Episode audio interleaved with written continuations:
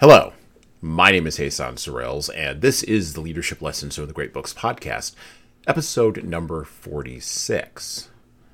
With our book today, Play It As It Lays by Joan Didion.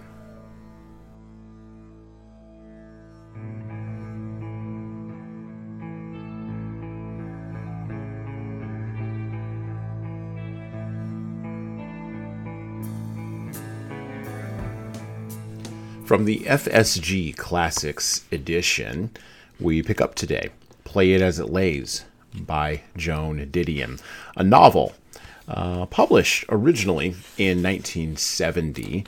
Uh, this book was one of Didion's greatest. Um, it stands as an example of Didion's fiction, uh, along with Run River, A Book of Common Prayer, Democracy, and the last thing he wanted. Now, we covered Joan Didion last year. You might want to go back and listen to that episode. Uh, we talked about her great uh, initial nonfiction collection of essays, Slouching Towards Bethlehem. We are also, in future episodes, going to cover The Year of Magical Thinking and The White Album, as well as After Henry and Miami. As you could probably tell, I'm a huge Didion fan and we're going to get into why I'm a huge fan, but we're also going to get into why Didion is important for leaders to understand. And we begin that process by reading directly from the introduction uh, to this edition of Play It As It Lays by David Thomson. And I quote We have come into the age of the no fault novel, rather like the blame free divorce. Yet Maria, seems unwilling to let that disclaimer slip by. On the other hand, she is smarter or cooler than the other people, and that opening sentence surely insists on the etiquette or the morality of being cool, in that she has learned not to ask the question. And here's the first sign of the gambler's ethos. For whereas the observer at any Las Vegas casino may see lives crack up in bare minutes in the neutral casino lighting, you may see a fool lose it all and see the pain and the hopeless future on the face of a wife. Still, the croupier or the spirit of the place has learned not to call the player or the play, quote unquote, evil. That is the way play can turn out. Someone loses here, and over there, someone has won. So don't ask or don't get involved. A croupier is a good model for a would be novelist in our time. Be very sharp eyed, remember everything you hear, but don't get involved.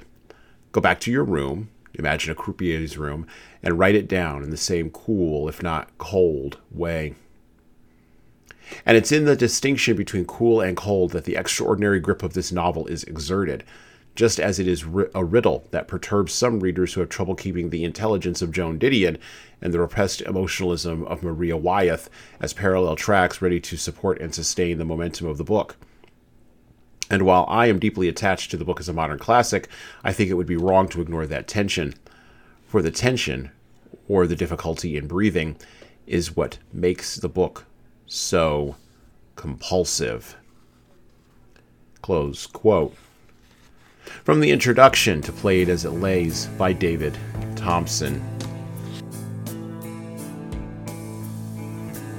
And this is the thing about Play It As It Lays. Just like Slouching Towards Bethlehem, um, Joan Didion was a keen observer of human behavior. And when she decided to fictionalize her observations, based on her life with her husband um, in um, the late great John Dunne, uh, John Gregory Dunne. Um, she decided that she would write what she knew, just like any uh, any author would write what they know, just like Virginia Woolf a couple of generations before her. Except Didion, and we'll explore this on the podcast today, was the anti-Woolfian she was probably about as far away from Virginia Woolf as you could get, and the only thing they shared in common in the ways in which they looked at the world was the fact of their sex. The No Fault novel has a lot in common with the No Fault divorce or no fault car insurance or no fault anything in our modern society and culture. One of the backwash effects of the rampant creeping nihilism of the 20th century has been this idea that relationships are things to be consumed, that they are disposable once they have run out of their use. We see this in Play It As It Lays, and Didion in this book chooses to focus on the gambling aspect of this while also subtly putting in the knife into the fact that we are all still captured by relationships.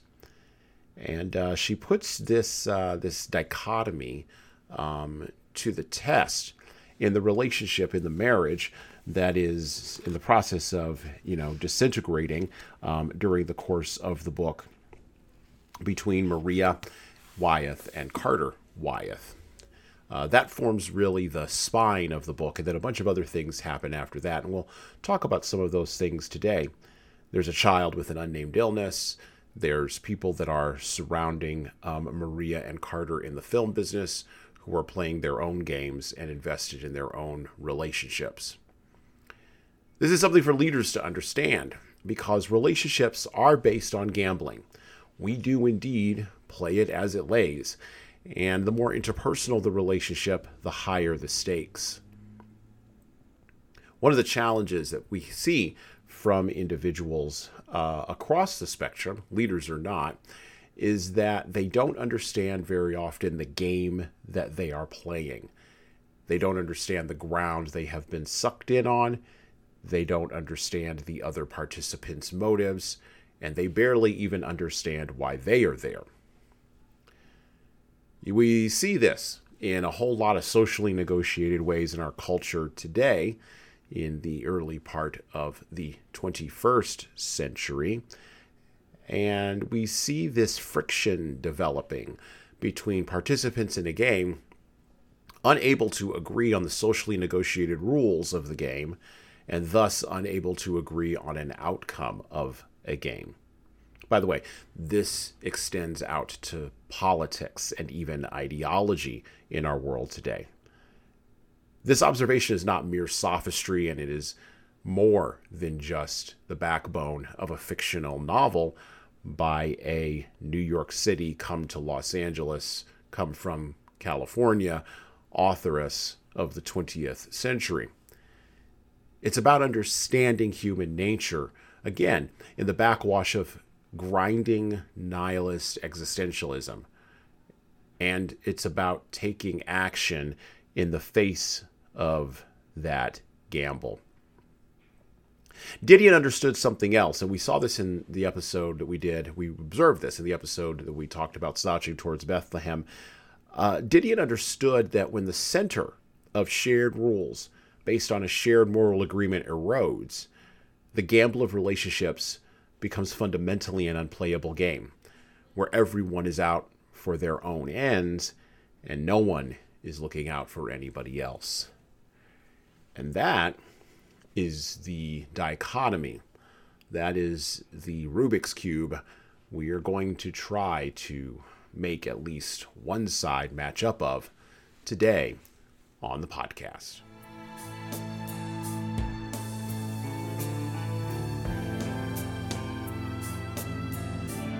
Back to Play It As It Lays, back to the FSG Classics Edition by Joan Didion.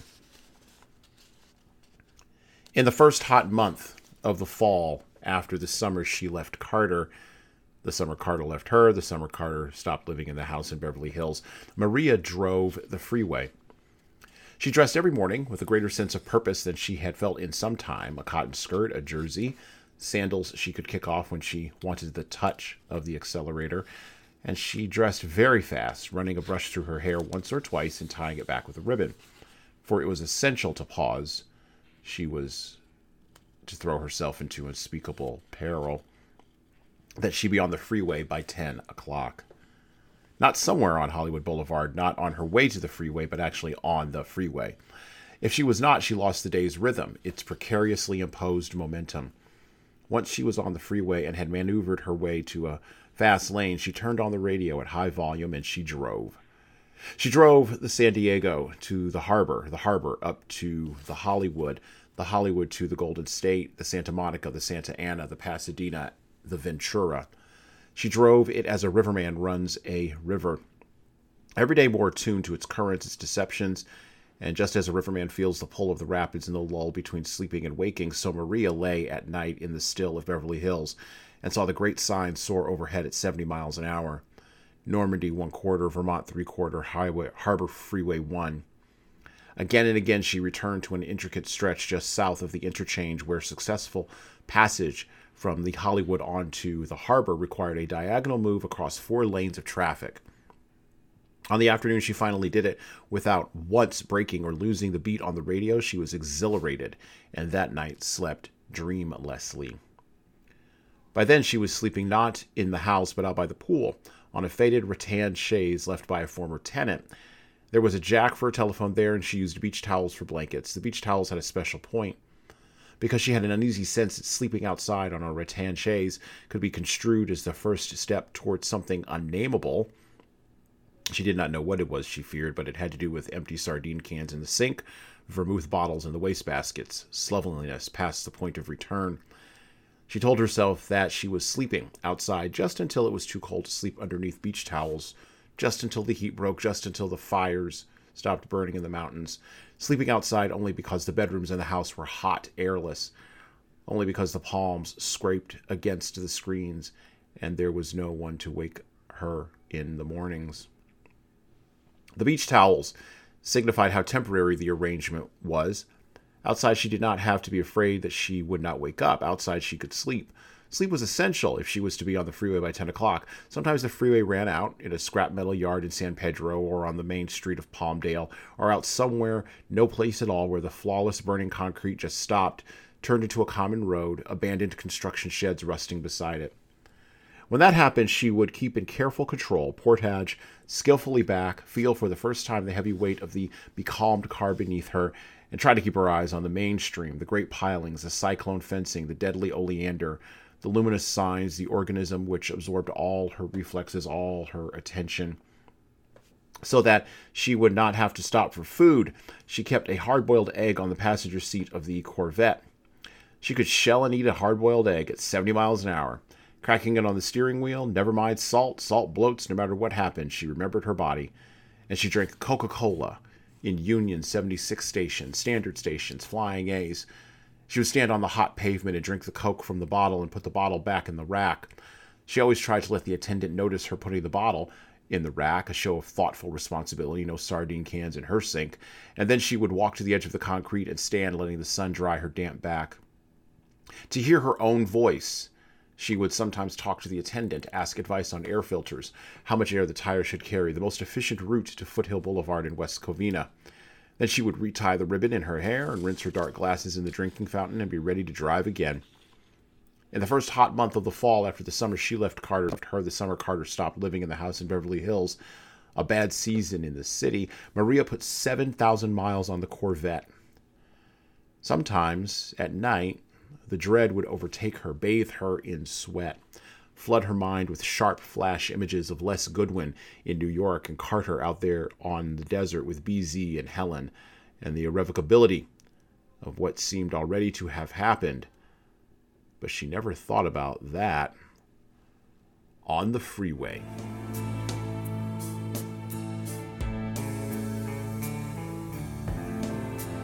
At the end of man's search for meaning, there is no good or evil, just the yawning abyss that stares back through you.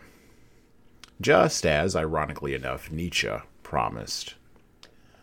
Now, as has been stated on the podcast before, I am not a fan of Friedrich Nietzsche, that original bad boy of philosophy. I am a person who is convinced that he was playing a game, uh, the game called Two Lies and a Truth.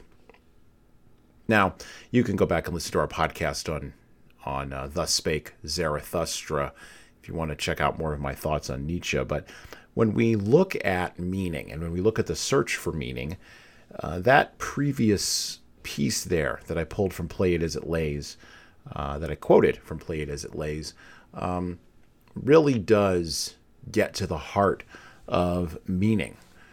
The freeway, the Coca Cola, the cracking of the eggs, the moving across the freeway like a ferryman. Unlike Jane Austen, um, Joan Didion didn't search for meaning in action and in the external.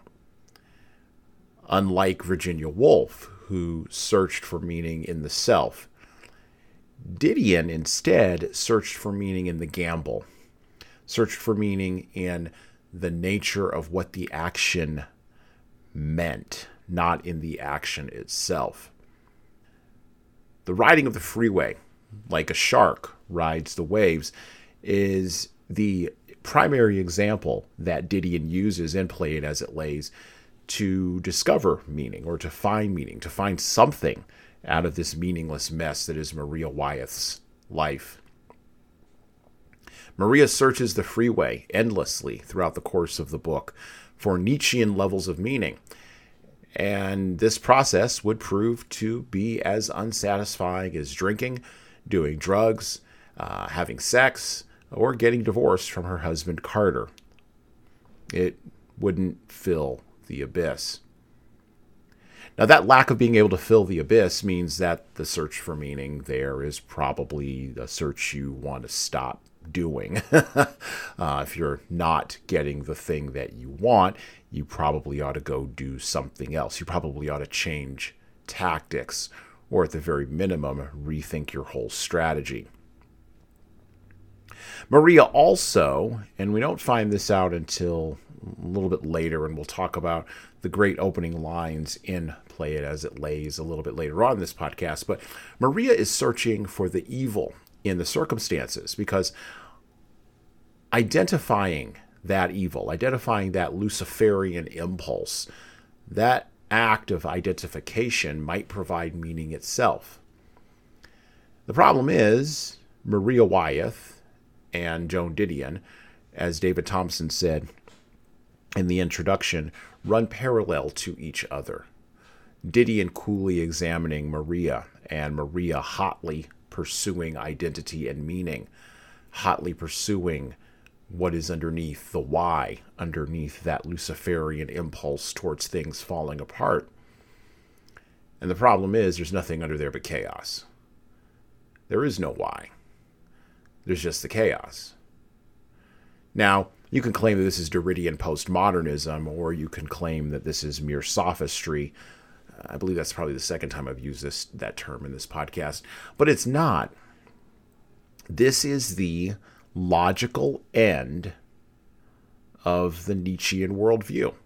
And leaders need to understand the logical end of this worldview in order to combat it, in order to put a flag in the ground and stake a claim to meaning, and to have other people follow that claim. Or, at the very minimum, to be able to have an argument with those people. Now, those very same other people can be a problem, right? Because they have their own claims to meaning. Perhaps not as fully thought out as the leader, but they do have their own claims. And sometimes those claims can be deceptive. Sometimes those claims can be valid. But many, many times those claims are going to be probably not fully thought out, probably not valid, and probably half baked. And leaders are going to have to persuade and get into relationship with the half baked.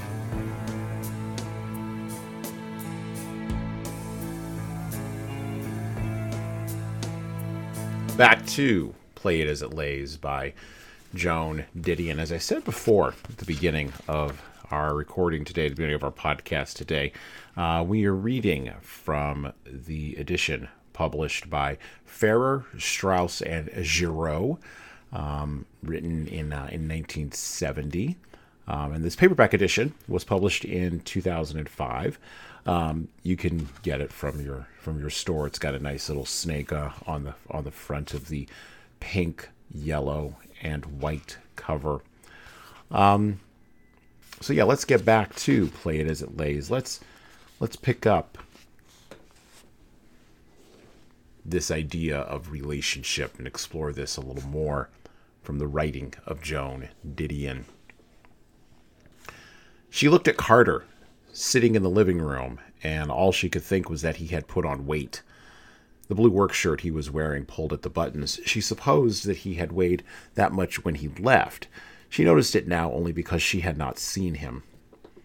You going to stay here? she said. He rubbed his knuckles across the stubble on his chin. All my things are here, aren't they? Maria sat down across from him. She wished she had a cigarette, but there were none on the table, and it seemed frivolous to go get one.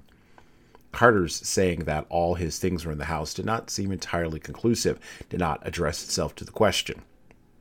Quite often with Carter, she felt like Ingrid Bergman in Gaslight. Another frivolous thought. I mean, I thought we were kind of separated. That did not sound exactly right either, if that's the way you want it. It wasn't me. I mean, was it me? Never, Maria. Never you. There was silence. Something real was happening. This was, as it were, her life. If she could keep that in mind, she would be able to play it through, do the right thing, whatever that meant. I guess we could try, she said uncertainly. Only if you want to. Of course I do. She did not know what else to say. Of course I want to. Why don't you sound like it? Carter, I do. She paused, suddenly. She paused abruptly, exhausted. Maybe it's not such a good idea. Do as you want, he said, and went upstairs. Maria sat with her eyes closed until the vein in her temple stopped pulsing, then followed him upstairs. He lay on the bed in their room, staring at the ceiling. Only by an increased immobility did he acknowledge her presence. I was going out to see Kate, she said finally. How many times you been out there lately? He still did not look at her. Hardly at all, she said, and then, in the past few weeks, maybe a couple of times. You've been there four times since Sunday. Resolutely, Maria walked into the dressing room and began pinning back her hair. They called me, Carter said from the bedroom, speaking as if by rote. They called me to point out that unscheduled parental appearances tend to disturb the child's adjustment. Adjustment to what? Maria jabbed a pin into her hair. We've been through this, Maria. We've done this number about fifty times. Maria put her head in her arms on the dressing table. When she looked into the mirror again, she saw Carter's reflection. There had come a time when she felt anesthetized in the presence of Ivan Costello, and now that time had come with Carter. Don't cry, Carter said. I know it upsets you. We're doing all we can. I said, Don't cry. I'm not crying, she said. And she was not.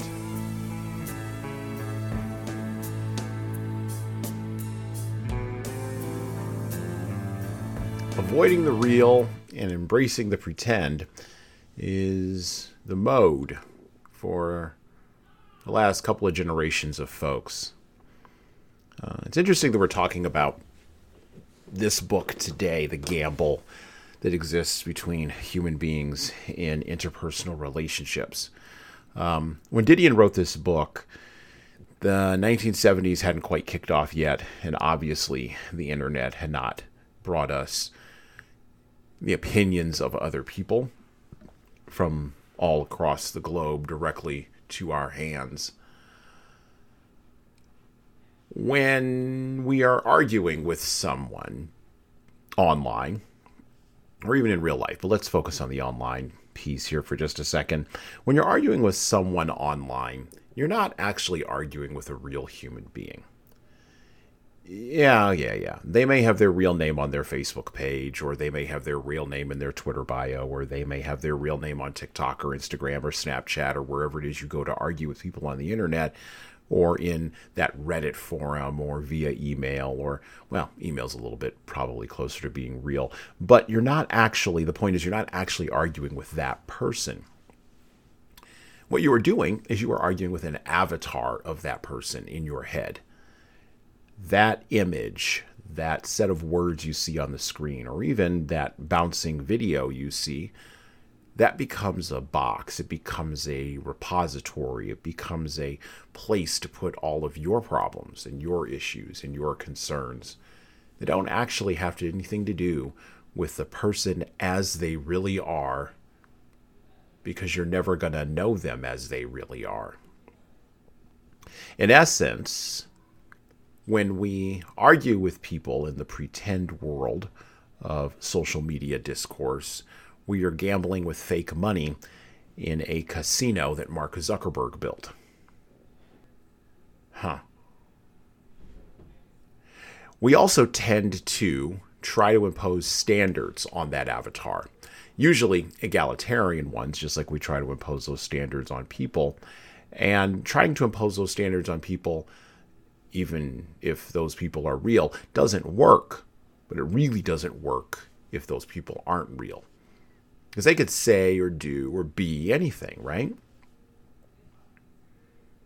This inevitably creates a jog, a tendency, a movement towards a hierarchy in conversation. So you're listening to me on this podcast right now, if you've made it this deep.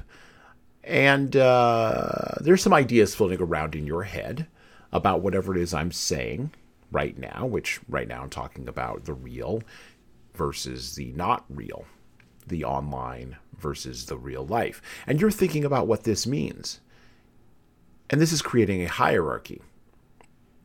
See, if you downloaded this podcast and if you're listening to it right now, you've chosen me, you've picked me, you've engaged with me. I I can't see you.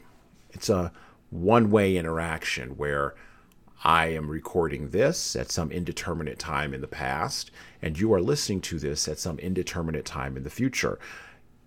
And this is a game. It's a game being played across an infinity of time, or at least a time as long as this episode of this podcast is up on the internet. This game playing creates a hierarchy, and this is what Didion knew. This is what she was exploring or attempting to explore in her pulling apart of the relationship with Maria and Carter. This creates risk, this hierarchy. It creates emotion, it creates a gamble, and it's unavoidable. And the worrisome thing for leadership is that we are rapidly, well, not we, the technologists want to give us a world where there's no risk. At least the technologists in the West do no risk or reduced risk, or where all of the risk is emotional, all the risk is intellectual, but none of the risk is physical. Because physical risk hurts. But as we are finding out now in our post 2020 world, emotional risk hurts, psychological risk hurts. And as we seem to have forgotten, spiritual risk hurts. We can't know our own hearts as much as we may want to we can't know what we're capable of when we're arguing with the avatar online, when we're yelling at people on the internet, or when we are holding ourselves back in real life because of the imaginary social bonds that bind us together. There's a book that's older than Play It As It Lays, and that will outlast all remembrance of Joan Didion. That book is the Bible. And in the Bible, in the book of Jeremiah, in speaking, uh, Jeremiah the prophet in talking to Israelites who were getting ready to go into Babylon because they had forgotten the rules of the game that God wanted them to play. Jeremiah says in Jeremiah 17 9 through 10, The heart is deceitful above all things and desperately wicked. Who can know it? I, the Lord, search the heart, I test the mind, even to give every man according to his ways, according to the fruit of his doings.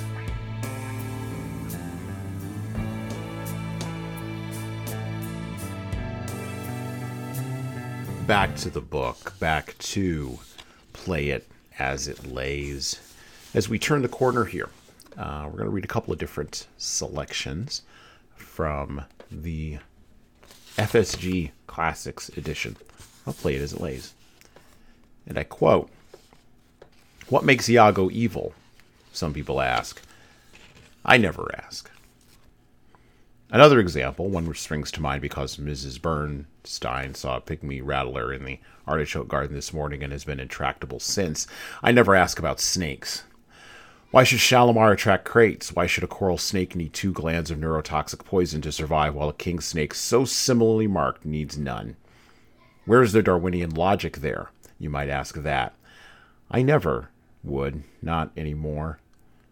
I recall an incident reported not long ago in the Los Angeles Herald Examiner. Two honeymooners, natives of Detroit, found dead in their scout camper near Boca Raton. A coral snake still coiled in the thermal blanket. Why?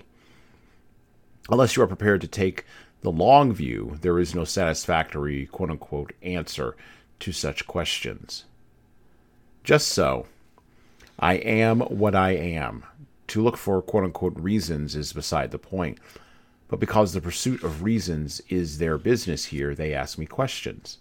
Maria, yes or no? I see a cock in this ink blot. Maria, yes or no? A large number of people are guilty of bad sexual conduct. I believe my sins are unpardonable. I have been disappointed in love. How could I answer? How could it apply? Nothing applies. I print with the magnetized IBM pencil. What does apply, they ask, as if the word nothing were ambiguous, open to interpretation, a questionable fragment of an Icelandic rune. Rune. There are only certain facts, I say, trying again to be an agreeable player of the game. Certain facts, certain things that happened. Why bother, you might ask? I bother for Kate. What I play for here is Kate. Carter put Kate in there, and I'm going to get her out. They will misread the facts, invent connections, will extrapolate reasons where none exist. But I told you that is their business here.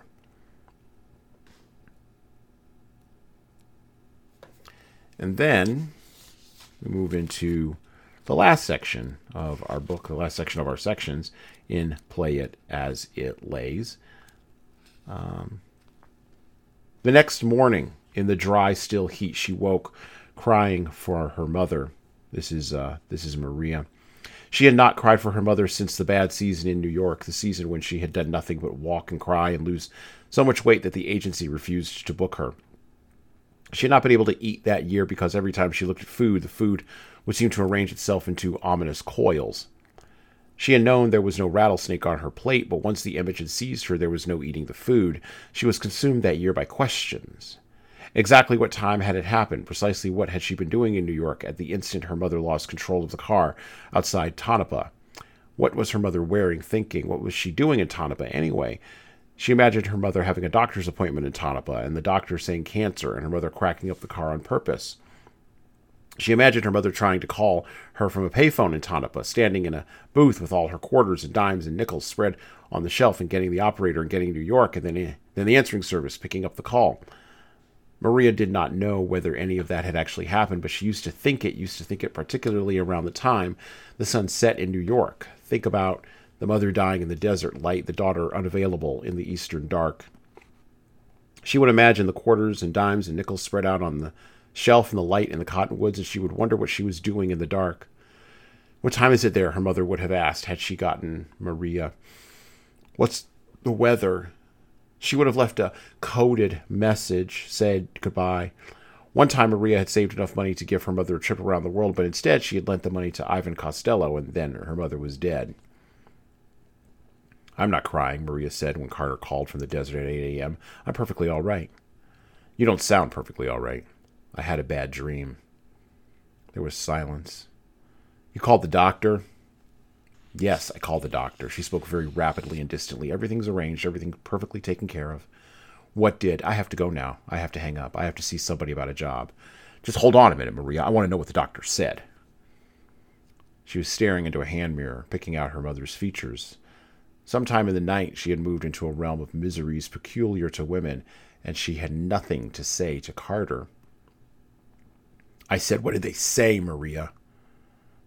They said they'd call me up someday, and on the day they called me up, I'd meet them someplace with a pad and a belt and a thousand dollars in cash. All right, Carter? All right?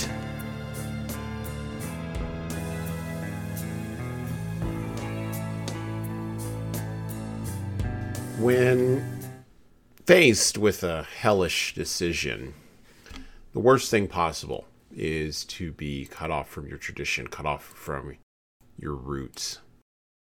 There is something about uh, being faced with a decision that is untenable that causes people to search for something that is easy to hold on to, something that is, well, meaningful, something that feels solid. Before we killed God in the West, um, religion used to serve that function. And then, even before religion, tradition used to serve that function. In America, however, where, as we talked about on the Virginia Woolf episode, the virus of luxury beliefs has infected us all the way down to the middle class and the poor, we are now cut off from our roots. And so when that happens, suicide uh, begins, disintegration begins, slowly at first, uh, and then all at once. Kind of like the way that one character described going bankrupt in The Sun Also Rises. In Play It As It Lays, Maria and Carter have a struggle with a child. They also have the struggle with the dissolution of their marriage, the dissolution of their careers, and of course, fundamentally, the dissolution of a unborn child. When you're cut off from your roots, when you're faced with hellish, hellish decisions, as you most assuredly will be, when you're faced with evil that is chaotic and seems to be as meaningless, or maybe even is as meaningless, as the snake Maria mentioned. Being cut off from your traditions, being cut off from your roots, and floating aimlessly isn't going to help you. Having all of your options open isn't the way forward. By the way, having all your options open, that's a luxury belief as well. The fact of the matter is that we in the West, and this is something that leaders need to pay attention to, along with the gambling and the searching for meaning and the recognizing of the Luciferian deception, leaders have to be able to differentiate between the simple and imperfect good. They have to be able to differentiate that from the nihilistic evil pretending to be complex. And at the core of relational collapse is this lack of being able to differentiate between the imperfect good and the nihilistic evil pretending to be complex. Leaders need to get a hold of that. They need to bind that together. This is a daunting task, and I don't want to minimize it in the least. We are so far gone into the backwash of postmodern dread that we as leaders need to practically begin to struggle with meaning. And Didion shows us the way. She gives us a snapshot of a woman's life where if one person had provided meaning for her, had provided a root for her, had provided stability for her, she would have made it. She probably would have been fine. Maria's mother was the person that she relied on to bring her a root, to hold her down, to tack her to the ground so she wouldn't go floating away. By the way, this has happened in my own life. I mean, uh, when people that you love die, it does feel as though you are floating away. It does feel as though anything is possible. And that is both exhilarating and in equal parts terrifying. A leader's job is to guide people back to earth, guide people back to their traditions, back to their roots, so that something can be preserved for the future.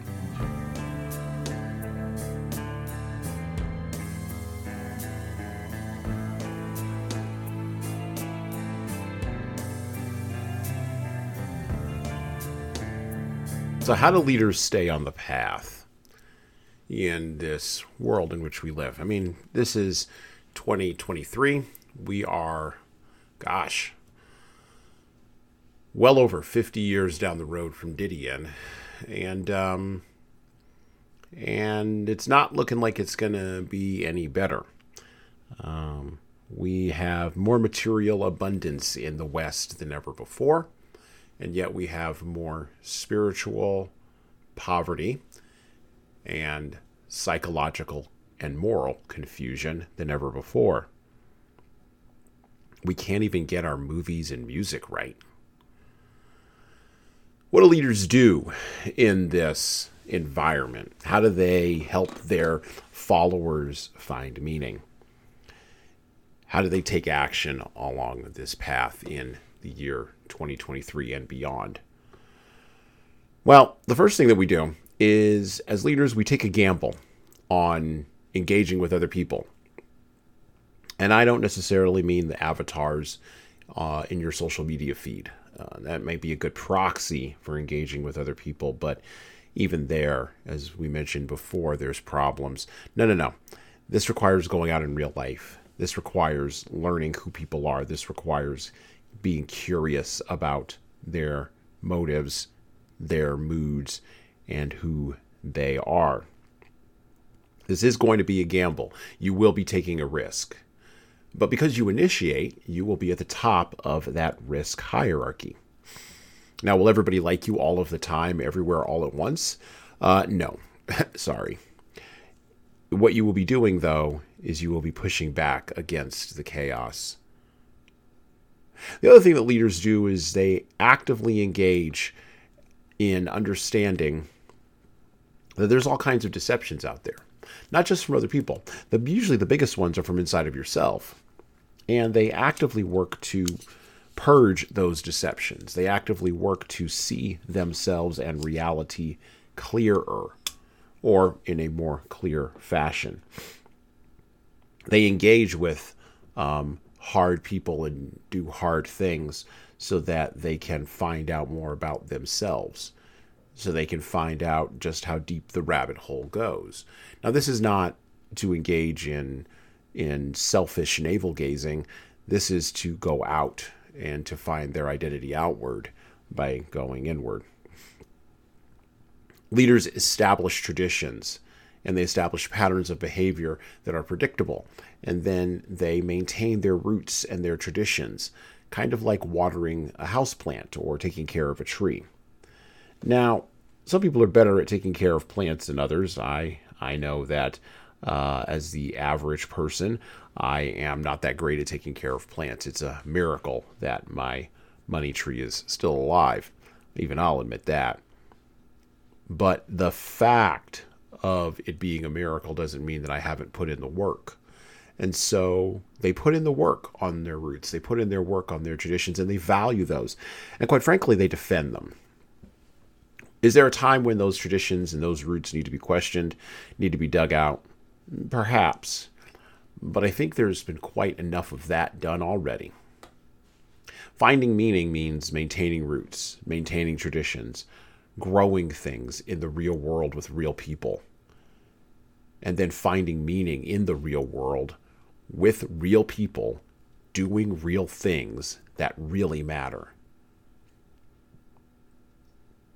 And playing the long game and taking a big gamble that you just might lose, but you also might win. And remember, you cannot win nor can you lose if you don't play the game. And well, that's it for me.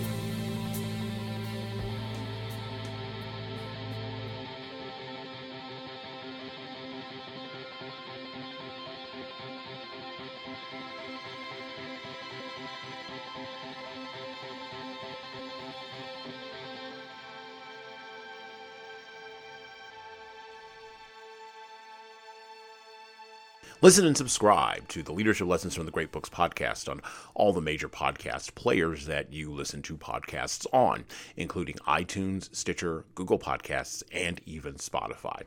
And please leave a five star review if you like the show. We need those reviews to grow, and it's the easiest way to make sure that this show gets into the ears of the leaders who need to hear it. And of course, tell all your friends. If you want to get started on the leadership path, HSCT Publishing's products and services can help your team do that. Check out our training webinars, coaching services, and more at leadershiptoolbox.us. We also have a video based subscription service that's software as a service that can help your team become better at the individual level. 60 modules uh, and over 100 hours of video and written content for you at leadingkeys.com. That's leadingkeys.com. We've also got books that will help you and your team grow. Pick up a copy today of My Boss Doesn't Care 100 Essays on Disrupting Your Workplace by Disrupting Your Boss, and subscribe to the Little Red podcast I launched earlier this year with the same name as that little red book. My most recent book is 12 Rules for Leaders The Foundation of Intentional Leadership co written with contributions from Bradley Madigan. This is the book for right now that was written for leaders right now. Pick up a copy by heading over to 12rulesleadersbook.com backslash now. That's 12rulesleadersbook.com backslash now. You pay for shipping, and you'll get a copy of my second book as well. Finally, you can get all these books in paperback, hardcover, or as ebooks on Amazon, Barnes & Noble, Kobo, and any other place online you order books. Finally, HSCT Publishing is on YouTube. Like and subscribe to the video version of the Leadership Lessons for the Great Books podcast on the HSCT Publishing channel on YouTube. Just search for HSCT Publishing and hit the subscribe button. You'll get our weekly video updates, which is the video version of this podcast. And of course, you're going to want to subscribe to my other podcast. That's right, I do do more than one. The Hey Sorrells Presents audio experience, where I talk more casually with a broader range of people about all matters that matter in the world today, from arts all the way to analytics. All right, that's it for me.